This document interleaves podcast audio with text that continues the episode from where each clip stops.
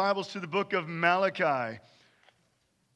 Hope you all enjoyed. Two weeks ago, we started the series, and last week we took a break. Um, it happens. Um, we got a lot to do today. This is a big text, and so we're going to jump in pretty quick. Um, let me just give a couple of reminders as we're coming in to the book of Malachi. Malachi is about a people who are religiously skeptical. They're discouraged because of the way life is around them at this moment. Their discouragement has led them to be disillusioned about who God is. Their disillusionment then about God has led them to doubt his goodness, his character, and his very promises. And so that is the context in which we're coming in. And I, and I, want you to think about how easily it is for us to relate to this, to them at this moment. We have a people who life hasn't gone what it's supposed to be or how they expected. And so they've questioned God, do you love me? Where are you? I just want to encourage you, I, just think about it. Have you ever had that type of question? Have you ever just looked at your life and gone, this isn't really how I planned everything. I didn't know that this is where I would be today, and these would be the events that have happened. In fact, I was thinking about that this morning, going like, man, two years ago, I had no idea we'd be burying my mom. And just what that led to and, and the, the domino effect of that in my life and in other people's lives. And you can wrestle with that and go, how did we get here today? Because that's not necessarily how I would have planned it. And if we're not careful, then we'll be in the very same shoes as the book of Malachi, where the Israelites are going, God, are you there? I don't feel like you love me. And so I encourage you, I, I imagine most of us can, can place ourselves in that situation easily. If you can't at this moment, because you're like, man, life, life is awesome. Praise God. Love that. But remember this you're either going in a trial, in a trial, or coming out of a trial. So in time, you're going to be right here at some moment, and you're going to be faced with how is it that God loves me? And so either this sermon will comfort you now or equip you and strengthen you for those moments. Um, so I want to encourage you to go ahead and stand. We're going to be in Malachi chapter 1, and we're going to read verses 1 through 5. We stand when we read God's word because this is God's word and is inerrant, it is inspired, is infallible, comes with his full authority for the purpose of equipping us for every good work. Chapter 1, verse 1 The oracle of the word of the Lord to Israel by Malachi. I have loved you, says the Lord, but you say, How have you loved us? Is not Esau Jacob's brother, declares the Lord? Yet I have loved Jacob but Esau I have hated. I have laid waste his hill country and left his heritage to jackals of the desert. If Edom says, We are shattered, but we will rebuild the ruins, the Lord of hosts says, They may rebuild, but I will tear down, and they will be called the wicked country, and the people with whom the Lord is angry forever. Your own eyes shall see this, and you shall say, Great is the Lord beyond the border of Israel. Let's pray. God, our Father, we come to you now and we thank you for the inspired and authoritative word that you have given us. And Lord, as we come into this text, which touches on deep and weighty truths, God, I pray that we would see the joy in them. I pray that this text would bring great comfort to all of us who are here. And I pray that while there is ways for sin to want to pervert the truths that we have here and twist them.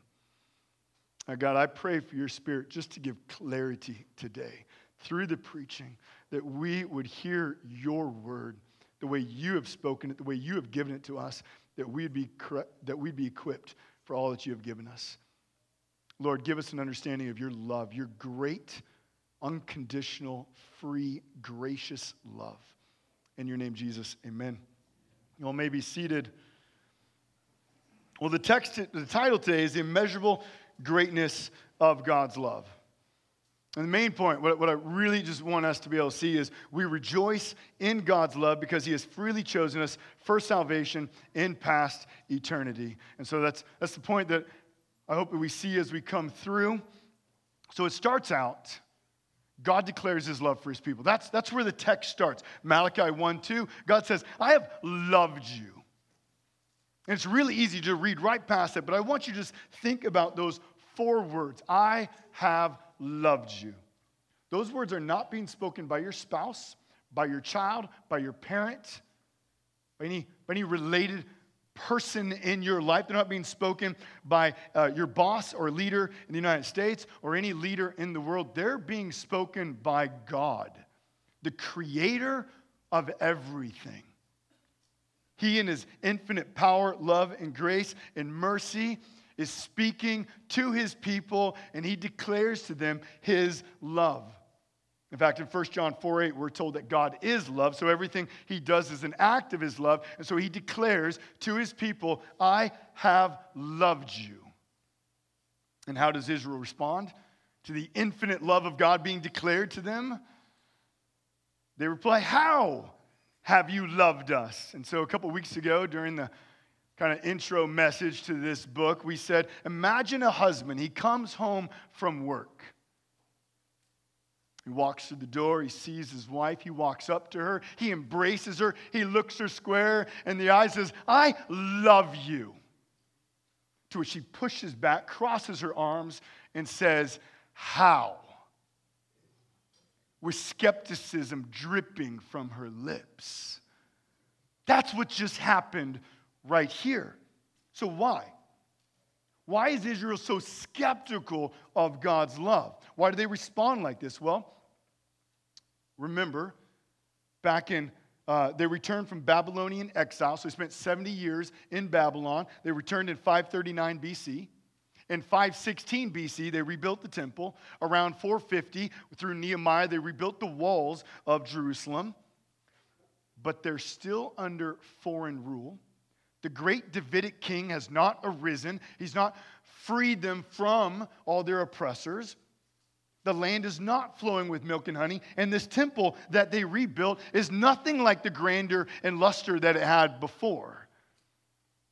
And so they have, they, they have not seen God's promises come true, and as time continues to go forward, their hope and their faith continues to fade like the setting sun. And so, if we can summarize their situation, because they don't feel loved, and because their situation around them is not what they desired, they conclude that God does not love them. God has failed to meet their expectations. Now, I want you to think is this not why we fight and quarrel with one another? Just think through that. We get angry when our expectations are not met. When you don't love me how I want and when I want, then you failed me. Or at least that's often the way we communicate and the way we act and treat one another. This is why marriages end in divorce. This is why people quit their jobs. This is why we're surrounded by people on every side, just broken relationships. And really, what it is, Israel here has become so incredibly inward focused. They're looking at how does everything affect me? In fact, I thought uh, my other title was Stop Looking at Yourself. Because that's what Israel's doing, but I don't make titles like that, right? I mean, I told Raymond, I was like, I can't go with this title because I, I just don't make titles like that. Um, but that's really the truth. They're just so inward looking, just looking at themselves. How does everything make me feel? because it hasn't met my desires and my expectations, then everything is now seen through this twisted lens of bitterness and anger. And so Israel goes, How have you loved me? And we do the very same thing with the people around us when we are more focused on how you love me and how you make me feel. So, what does God do? God points Israel back in time to two twin boys, which is exactly how we would have answered, right? God says, Well, let me tell you, is not Esau Jacob's brother, declares the Lord, yet I have loved Jacob, but Esau I have hated. I mean, we could just say amen and go right now, right? So, we got a little work ahead of us. Let me first explain some words, and then we're going to explain the relationship of Esau and Jacob. So, let's explain the words love and hate. The word love does not merely describe an emotion of God. It does not describe just simply warm feelings that he has towards his people. The word love refers to his covenantal love with his people. When God says, I have loved Jacob, he says, I have determined to love him. Or to say it this way, I have chosen to place my affection on him. And thus the word hate does not describe an, an irrational emotion of God or some type of just simple anger that God has. Rather, it refers to his rejection of Esau. This is similar to how the, Jesus uses the word hate when he talked about discipleship in Luke chapter 14, verse 26. Some of you know this passage. This is one of those passages that kind of always makes us step back and, and wonder, what does this mean? But Jesus says, if anyone comes to me and does not, does not hate his own father and mother and wife and children and brothers and, disciples, and sisters, yes, even his own life, he cannot be my disciple. And what do we do when we read that? We step back, wait a minute. And yet, what he's saying, we must, when we choose Jesus and prioritize Jesus and say, I will be devoted to Jesus, we are saying, I'm not choosing anyone else. I'm rejecting every other relationship and the priority of loving Jesus. And then only through Jesus, then do we love others, other people. Jesus is calling us to reject all other relationships and priority of Him. So, how is it then that God's love for Jacob and hatred of Esau now is meant to bring comfort to God's people hundreds of years later? To know that, we have to know our Bibles. I encourage you, read your Bibles, Genesis to Revelation. Do so at whatever frequency you're able to, once a year or every two years. Make your way through God's Word. We must know His Word.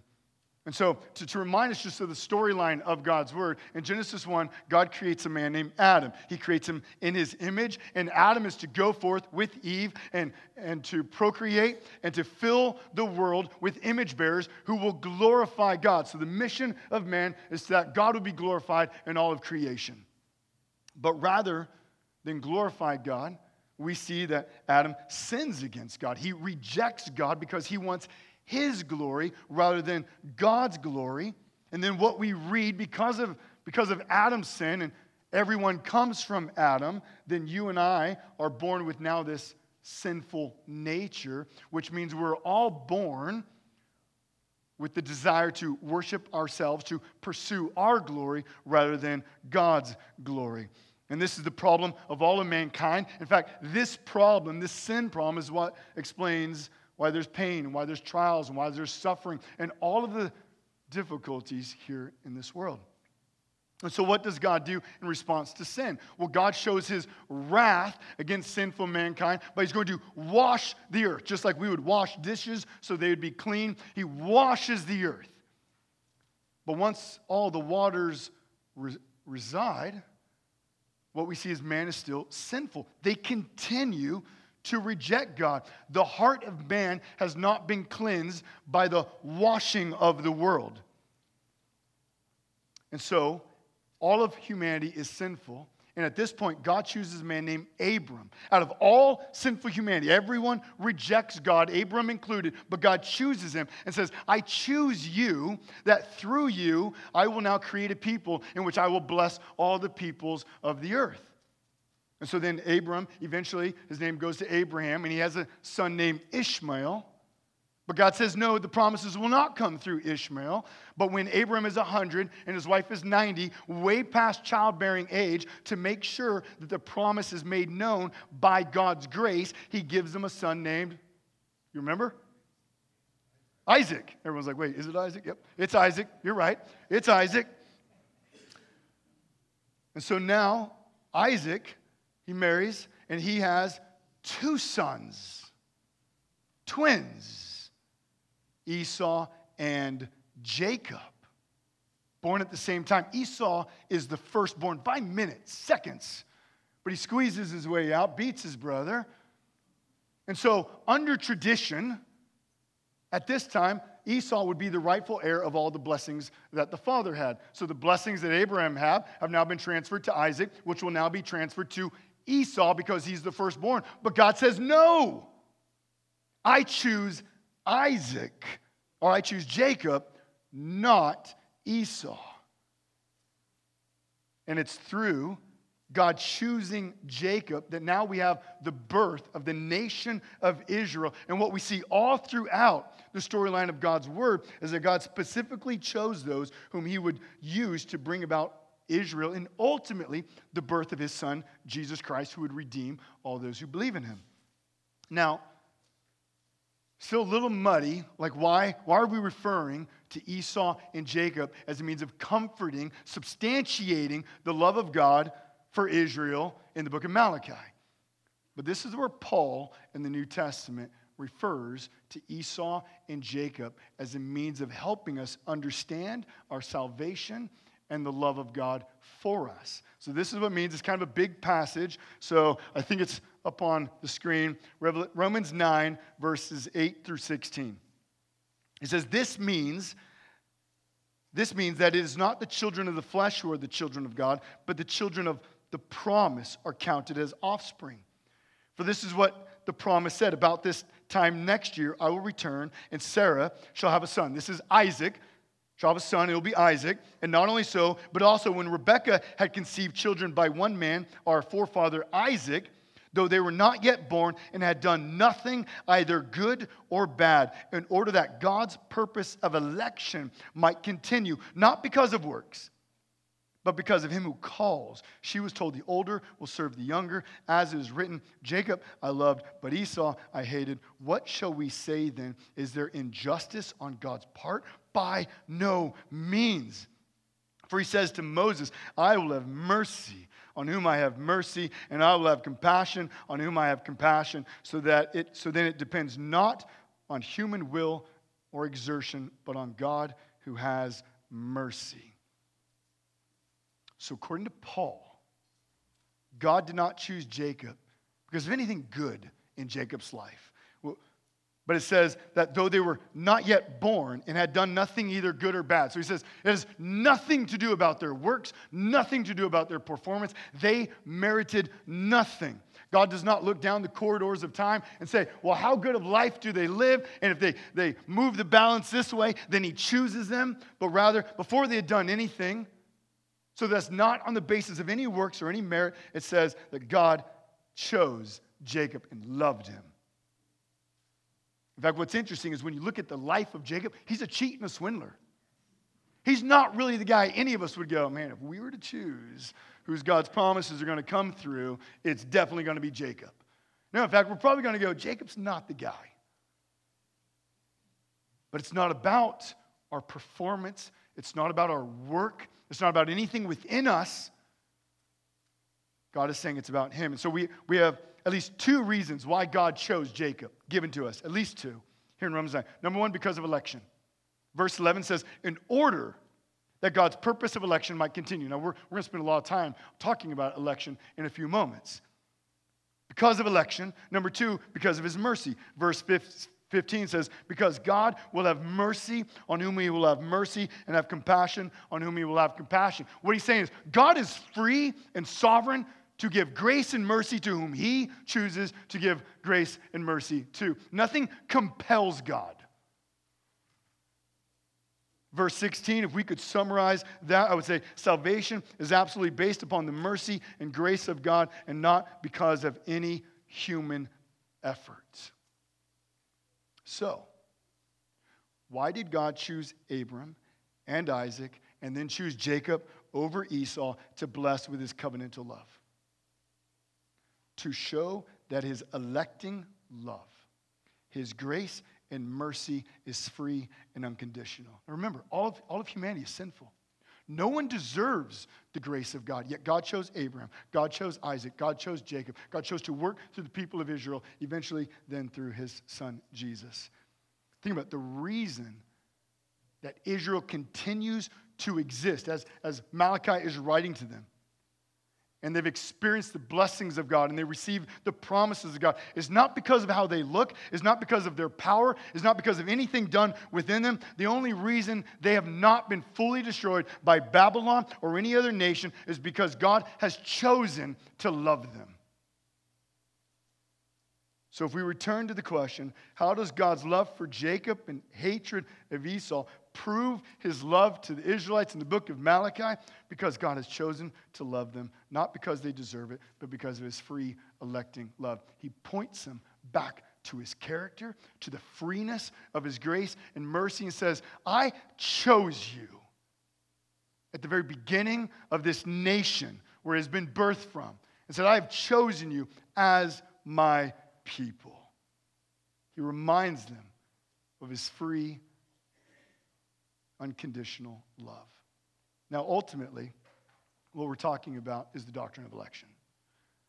Now, unfortunately, when we begin to, to embark on this doctrine, it's couched in controversy and arguments, and some might say, well, this is like one of those lofty doctrines that only like really like big headed theologians should spend time in.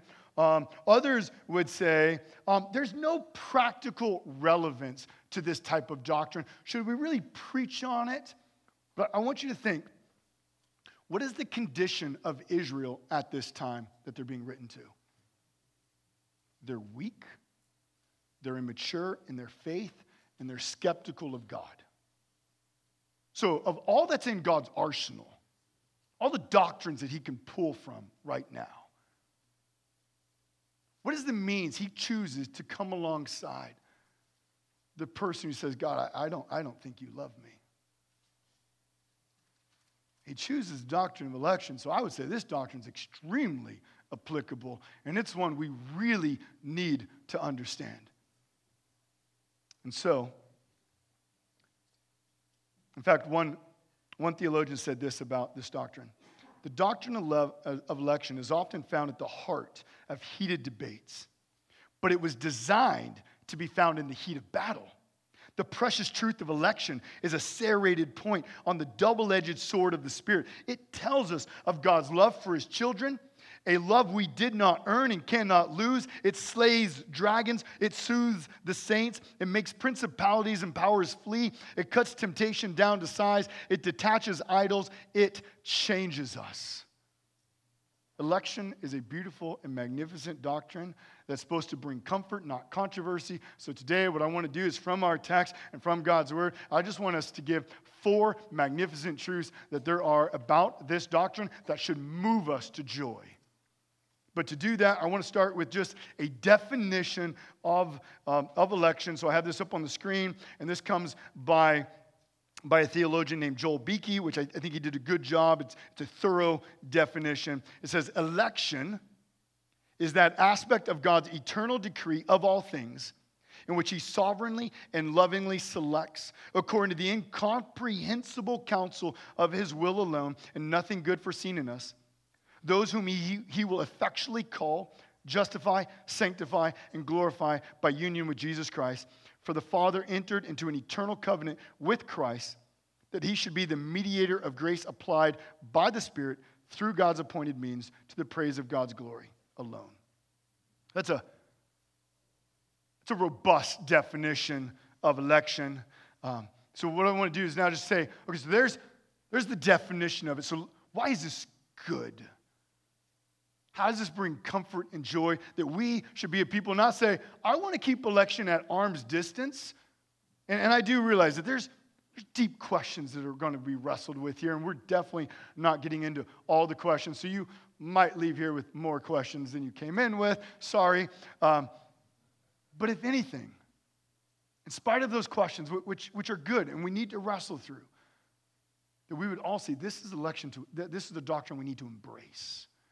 It might take us time to grow in our love for it, but it is worthy endeavor to embark on this doctrine. Number one, God's electing love guarantees our salvation. I want you to think about this. So I have a couple texts here. Romans 8, verse 30. Those whom he predestined, elected. he also called. And those whom he called, he also justified. And those whom he justified, he also glorified. What's the connection between predestined and justified? If he predestined, you are called, you are justified. Unbreakable chain. Ephesians 1 4. Even as he chose us in him before the foundation of the world, that we should be holy and blameless before him. So you just have to say, when were we chosen according to the inspired apostle Paul? before the foundation of the world. So let me just give you two implications of this. Number one, election says you are not saved because of your merit. That's the point that Paul's making in Romans 9.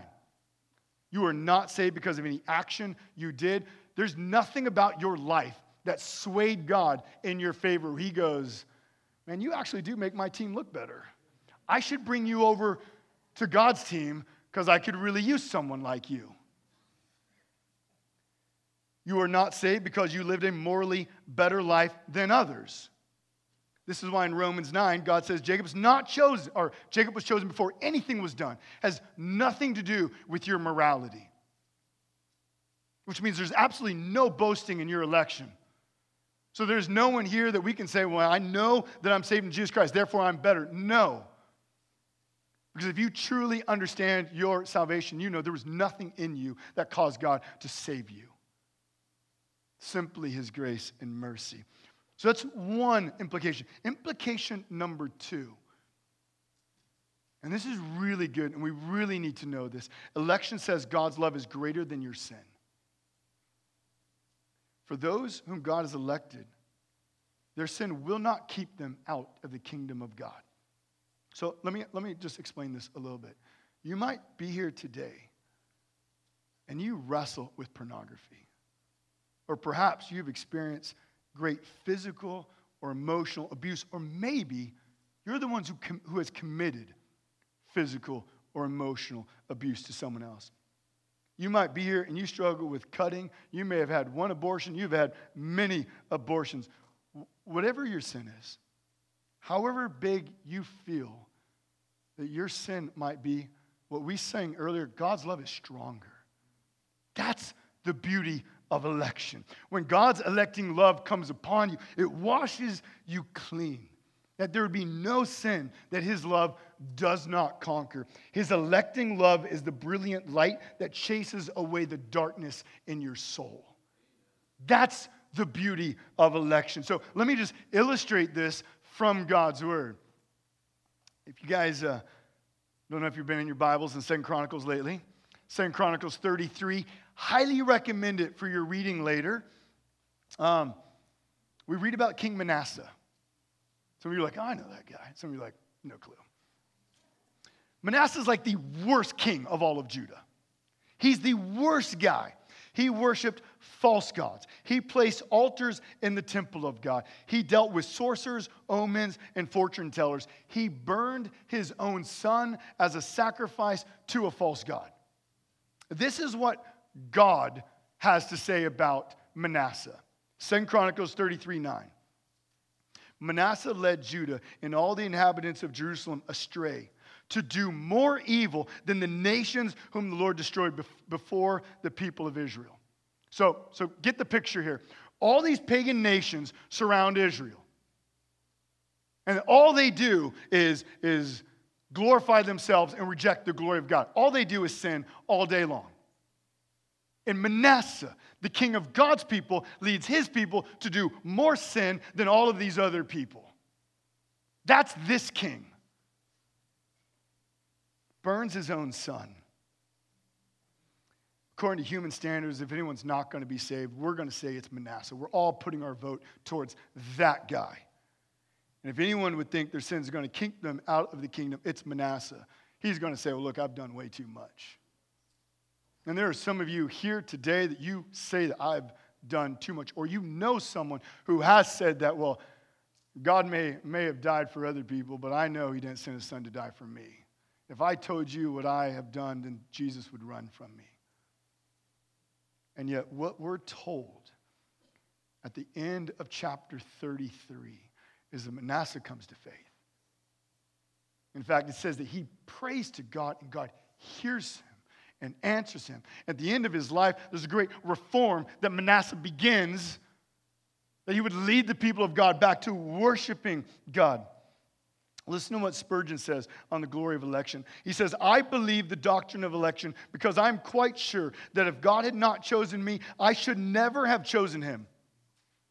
And I am sure he chose me before I was born, or else he would never have chosen me afterwards. And he must have elected me for reasons unknown to me, for I never could find any reason in myself why he should have looked upon me with special love. Do you see the beauty of this doctrine?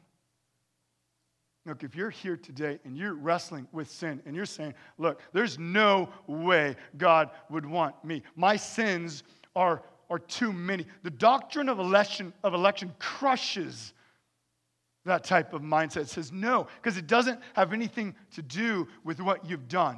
It has everything to do with His grace and mercy. We get so incredibly me centered where everything is about me and how I see myself or how you affect me. And then I want to read God's love into the lens of how I see myself. It's exactly the wrong way we, st- we go. We start with who God is, and He says, I have loved you before creation. And I have determined to love you and to save you. We are saved because God has chosen us. No one stumbles their way into the kingdom. You say, but I thought I chose God. Listen, election does not erase your choosing, it simply explains the chronology of your choosing. We chose God because He has first freely chosen to place His saving love on us. That's what we rejoice in. Number two, God's electing love guarantees our holiness. We're going to go back to the first verses we just looked at. Ephesians 1 4. Even as he chose us in him before the foundation of the world, that we should be holy and blameless before him. Why were you chosen? To live how you want? To stay in your sin? No, to be blameless, to be holy and blameless before him. Look at Romans 8 29 and 30. We just read this. For those whom he foreknew, he also predestined to be conformed to the image of his son, in order that he might be the firstborn among many brothers. And those whom he predestined, he also called. And those whom he called, he also justified. And those whom he justified, he also glorified. Two things here. You are predestined, chosen before the creation of the world that you be made into the image of the son. And then what's the unbreakable chain between predestined and glorification. Do you see it? All those who are predestined are called, all those who are called are justified, all those who are justified are glorified. See, some people will say, now, hold on here. If we're going to talk about election and that everything is about God and Him choosing, then what does it really matter if we do anything? And we automatically want to just go right back to, to us. And we, we try to work it out, which these are good questions. But God's election is never meant to move us towards passivity. In fact, I want you to think about it. When you know that your spouse loves you and you're enraptured by their love, does that move you towards passivity or does that move you towards affection to love them? It moves you towards them, not away from them. In fact, think about this. In Philippians chapter 2, God says, You are to work out your own salvation with fear and trembling. That's what he says you and I are to do. And then he says, because it is God who works in you. Why is it that God works in you so you and I will work out our salvation? Because in Philippians 1 6, he says, God is determined to complete the work he began in you.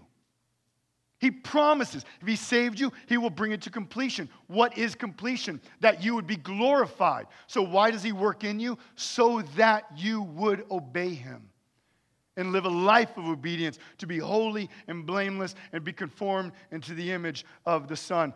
Never does election move us towards passivity. Nothing in the Bible ever uses that kind of language. Rather, we know that because we have been elected, that we are no longer a slave to sin, and there is victory over sin. I want you to think about this. As Christians, we get discouraged at times. I just want you to just think where you're at right now. Is there a sin that you're just feeling kind of trapped in? Or maybe you look back at your life and, and you know of a time where you just you feel like there was a sin that was like a mountain before you. And you go, is, is there any hope? Am I just destined to suffer under this sin for the rest of my life? There's no victory in it at all. Is that, is that the mindset that I'm to have? Is that the understanding of the Christian life? Maybe, maybe that's lying. Maybe it's anger. Maybe you just feel like anger is just always your gut reaction, it's always your default response. Maybe it's depression. And you just wonder, can I, can I get out of this? Is there hope? Maybe it's anxiety, just worried all the time. And you're just to the point you're going, I, I don't know if there's any hope. I guess I'm just a worrisome person. Maybe it's pornography, and you go, I, am so entrapped in it. I don't want to do it. And you say the very things of Paul the things I want to do, I don't do. The things I don't want to do, I feel like I just keep doing. I mean, is that not relatable? Do you not ever just wrestle with just sin and you go, so am I just simply a slave to sin? Election says no. Election says you were saved, that you would be justified that you'd be conformed into the image of Christ, that you would live a holy and blameless life. Election says you have been chosen before creation, that you would not be a slave to sin, but upon your faith in Christ, that you would be adopted into his family. The power of sin would be broken in your life, and you would have the forgiveness of Christ, knowing that his spirit works in you, empowering you, and strengthening you to give you grace every single day that you live. It's election that fuels the engine of obedience in your life. You go, I know that I've been chosen, therefore, this sin will not dominate my life, but God's grace does. And His love strengthens me so that I will not be a slave to it. Now, here on this earth, we will always experience the presence of sin. But as Christians, we're no longer under the power of sin. And that is a joy to know and to remember daily. Election says you can fight against sin with confidence because you know God is completing the work He began in you. And that work is that you would be glorified, that you will be conformed to the image of the Son. Number three, God's electing love guarantees his judgment on the wicked. So let's turn back to Malachi. Look at verse 3 and 4. He says, But Esau I have hated. I have laid waste his hill country and left his heritage to jackals of the desert. If Edom says, We are shattered, but we will rebuild the ruins, Lord of hosts says, Oh, they can rebuild, but I'll tear it down. And they will be called the wicked country and the people with whom the Lord is angry forever. Listen, the Edomites descend from Esau. And through Scripture, you just read through Scripture who these Edomites are. One theologian said they personify the pride of self centered existence. In fact, the Edomites are, are, are, so wicked, they, they require an entire book of the Bible dedicated to them. Do you, do you know that? Do you know what book it is? Test time? Come on, someone knows. Who said it? Obadiah. Robert Bodie wins. I don't know what you win. Obadiah. Listen to what Obadiah chapter 3 and 4. Obadiah is a rebuke to the Edomites. This is what it says The pride of your heart has deceived you. You who live in the clefts of the rock, they, leave, they lived in this rocky area on the hilltops. In your lofty dwelling, who say in your heart, Who will bring me down to the ground? Though you soar aloft like the eagle, though your nest is set among the stars, from there I will bring you down, declares the Lord. Listen, what we have here is God is determined to love those whom He has chosen. But what we also is all those who reject him, he determines to judge. Eventually, the Edomites are destroyed by the, the Nabatean Arabs around 400 BC. And what? So we need to remember our God is patient and he's slow to anger. He restrains his anger so the elect will hear the gospel and believe. So Never mistake God's patience with the wicked as though his justice has failed. That's what, that's what the Israelites are doing in Malachi.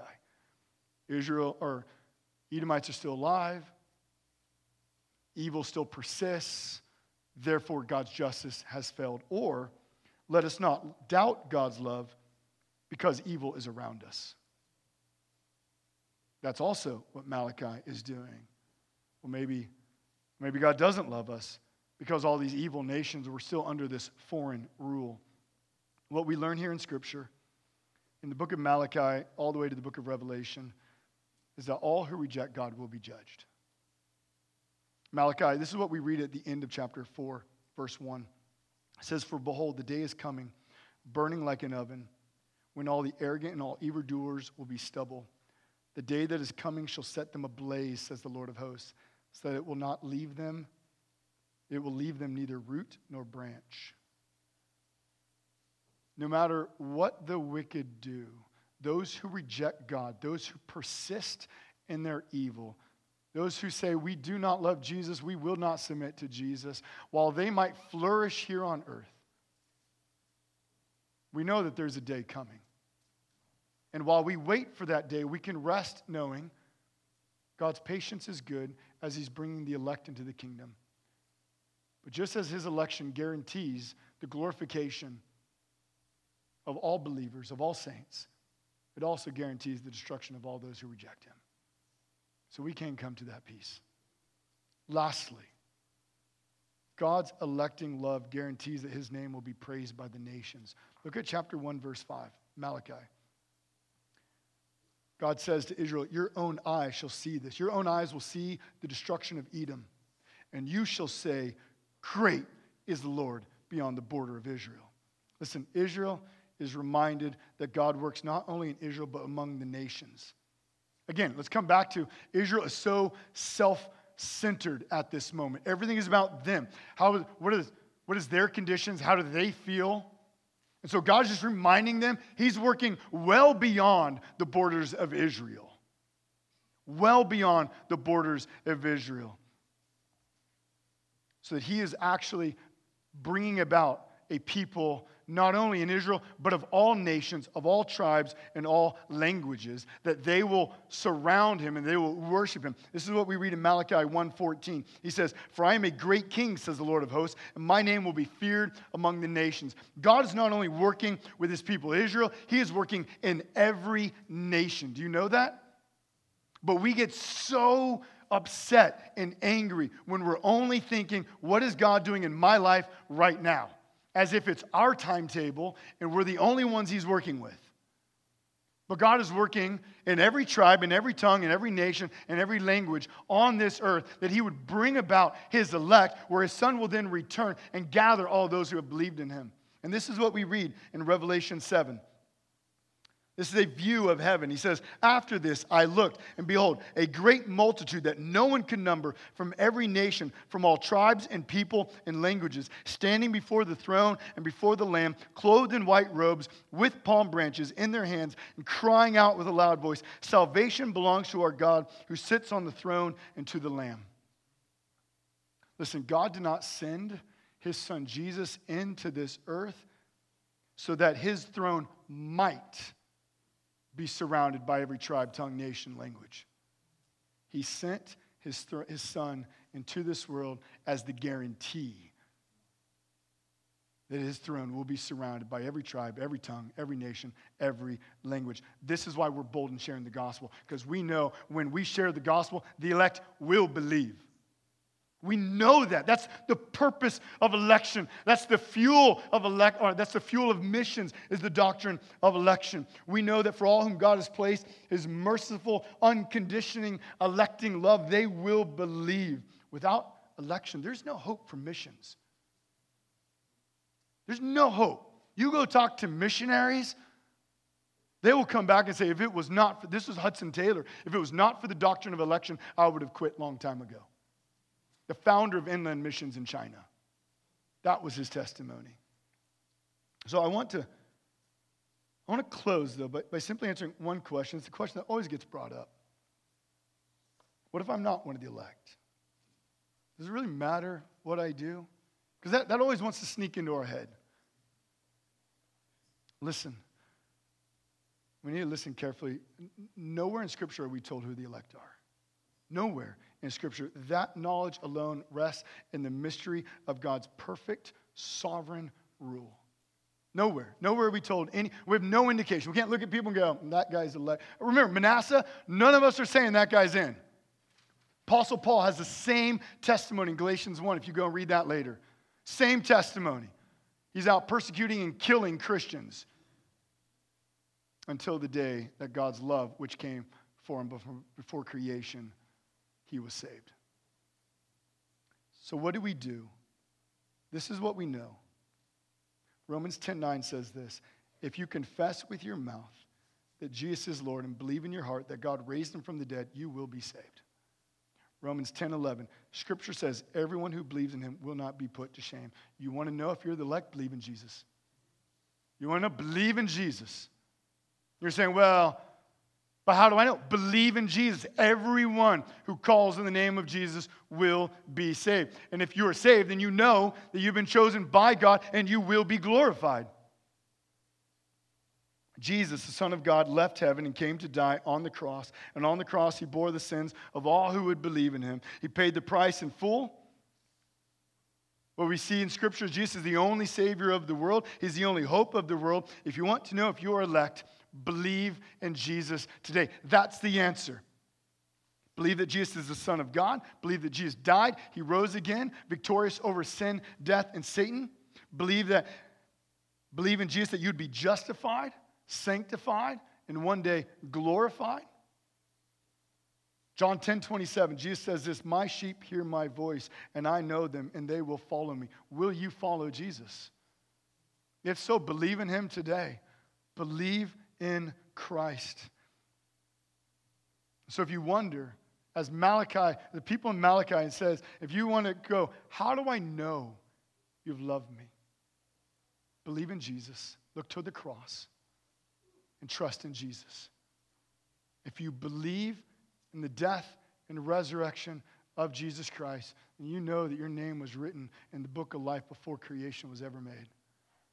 And you can rest in that assurance. And that resting doesn't move you towards passivity, it moves you towards activity, that we would live an obedient life for the very glory of God. And if you have trusted in Jesus, then know that you are loved by God. Know that the only reason you profess faith in Jesus is because he has poured out his unconditional saving love upon you. You did not deserve this love, you've done nothing to earn it. God freely chose you. I know this doctrine brings up questions. If you have questions, I would love to talk with you about them. The elders would love to talk with you about them. But I hope what you see is while there are questions, and it's good to wrestle with those, this doctrine that we see throughout Scripture is meant to comfort us and to move us to celebration in what God has done, that we would have confidence in our salvation, in our sanctification, in our living daily for Jesus so that we can rejoice in God's love, knowing that He has freely chosen us for salvation and past eternity. If you want to know God has loved you, believe in Jesus Christ, and you know you are saved. I'm going to pray, um, and we're going to take communion, and the ushers will come and dismiss you. And I want to encourage you, I know there's questions. If you have those questions, write them down. Um, again, we'd love to talk with you about them. But don't miss the joy in this doctrine today because of questions that we have. Our God is infinite. We always have questions about God. But I encourage you to write them down and begin just praying over them. I'd love to talk with you about them. But see the joy of this doctrine that we have been given by God. Let's pray. Father, Father, you have demonstrated your love for us by the sending of your Son, Jesus that we would know all who believe in you are saved.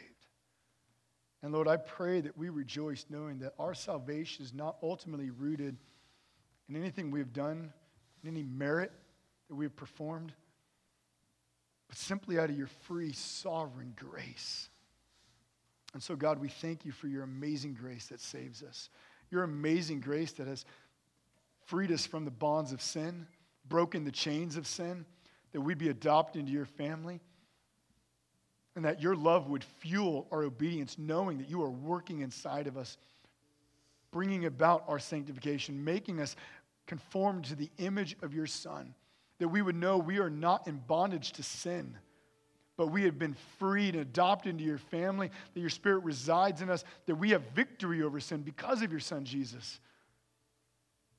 God, may the truth of this doctrine flood our soul with joy and celebration.